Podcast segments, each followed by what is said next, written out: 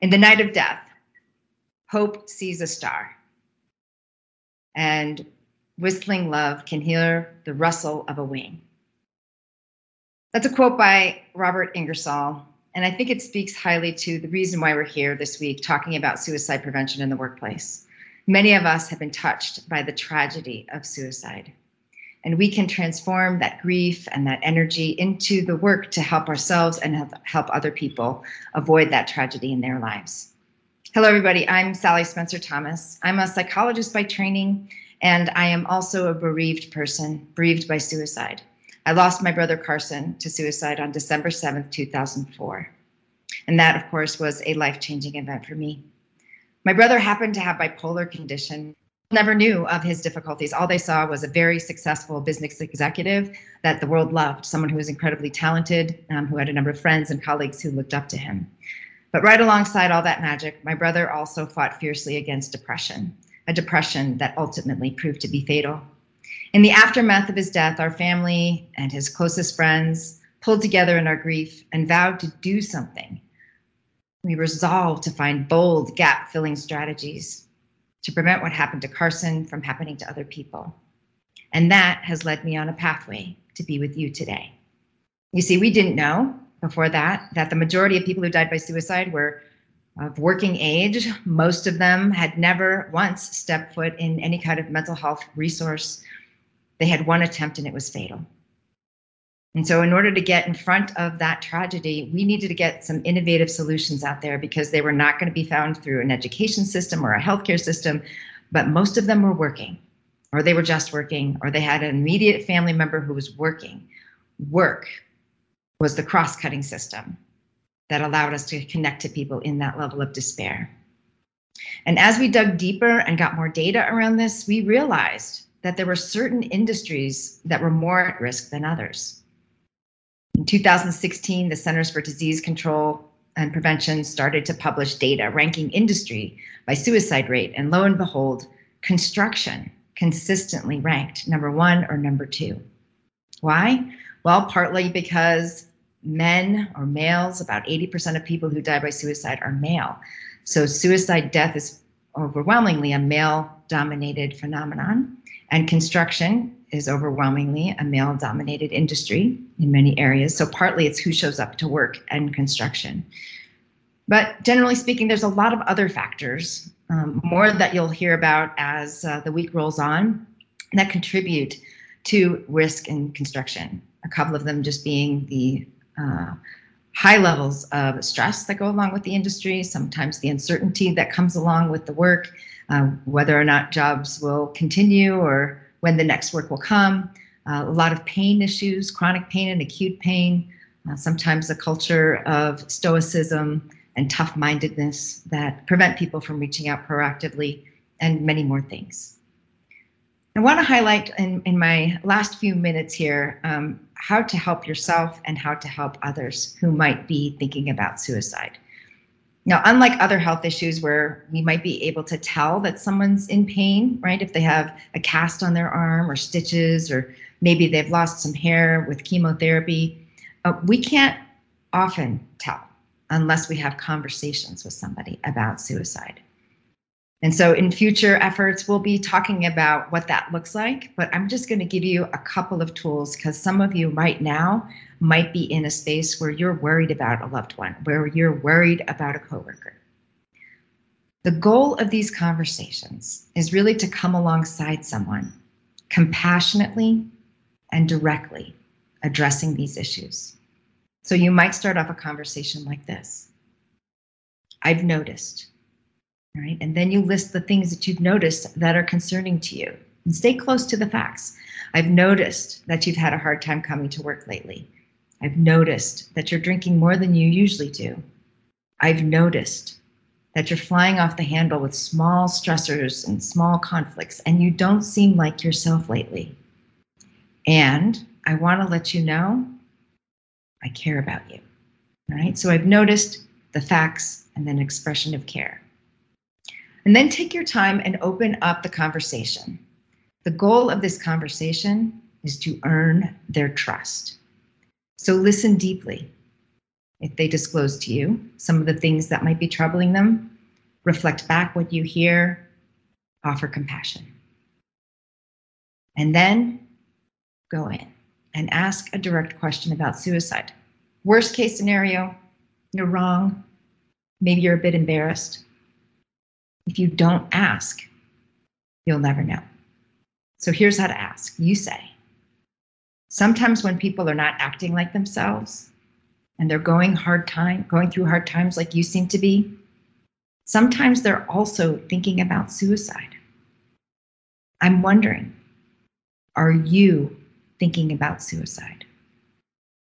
That's how you do it. You you connect it to the fact that their behavior or attitude is changed and about the possibility. Use the direct language. Are you thinking about suicide? When you say it in a compassionate and matter of fact way, you take out all the taboo.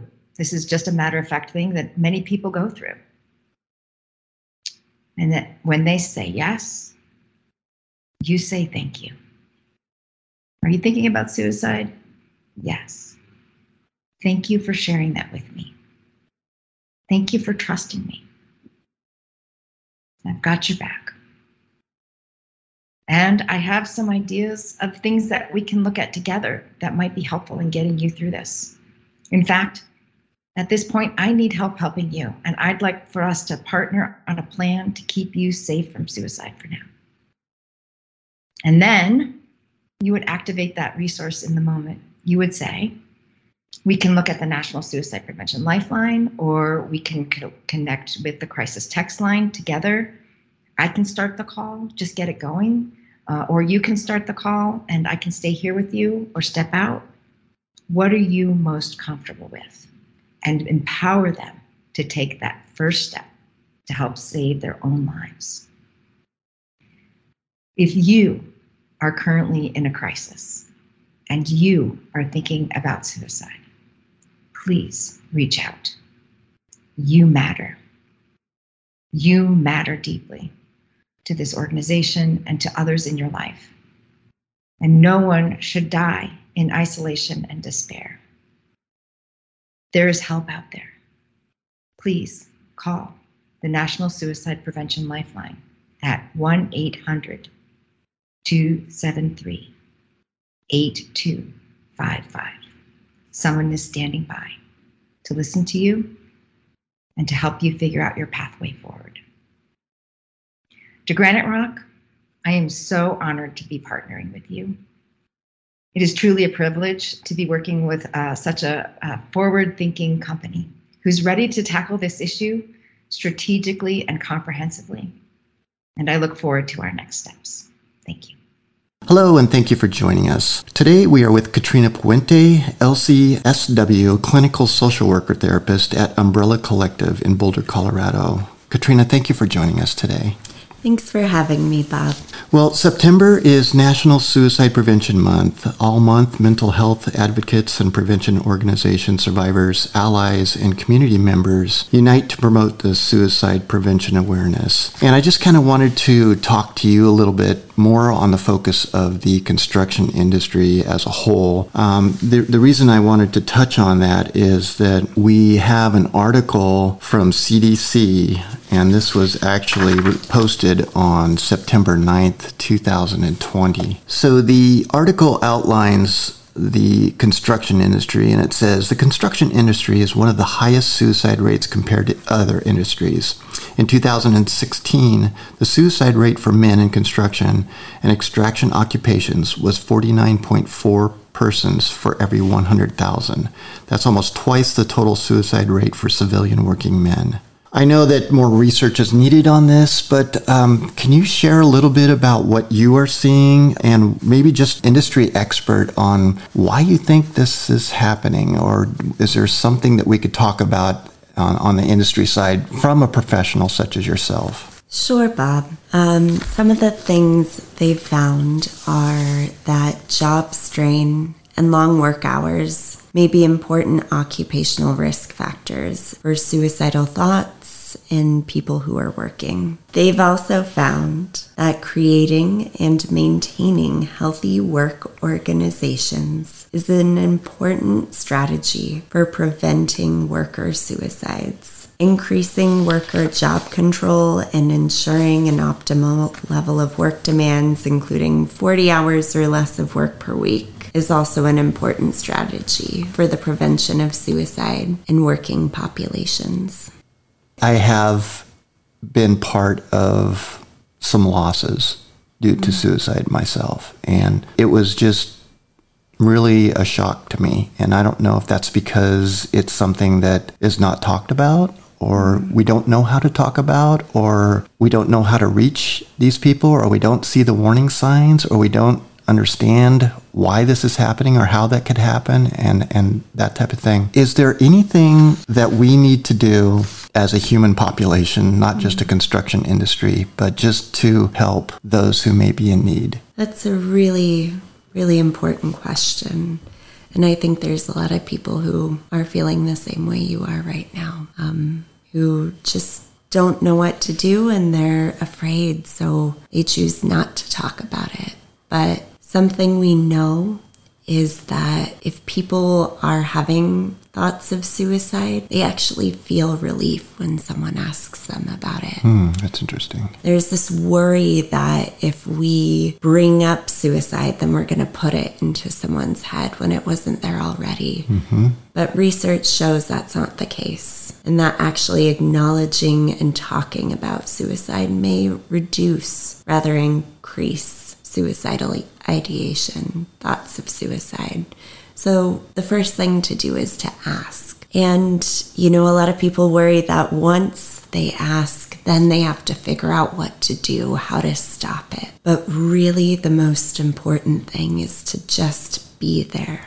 When people are feeling depressed and overwhelmed, they actually feel a lot more hopeful after talking to someone who listens without judgment, without telling them that their thoughts are wrong or all the reasons why they should not attempt suicide, but just to sit and to listen to their pain. Following up is also really important. Being able to check in with your friends and see how they're doing a week or a month or a few months down the line is going to be really important to continue to help them feel connected and supported. Also, encouraging them to see a therapist or another mental health professional. I know there's a lot of stigma about that, especially with men and working class men who, you know, might think the best thing to do is to push it down or to numb their emotions with alcohol, to talk about therapy or seeking help from a mental health professional. Right. And on that note, we would like to invite those who are considering that to please visit the Suicide Prevention Lifeline website, and that's at uh, suicidepreventionlifeline.org.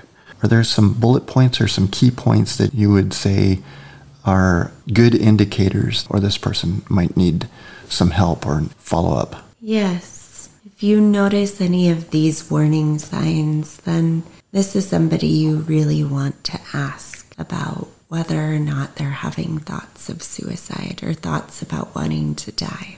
One of those things is if someone is talking about wanting to die or looking for a way to die, like searching online or buying a gun. If they are talking about feeling hopeless or having no reason to live, that is also a warning sign.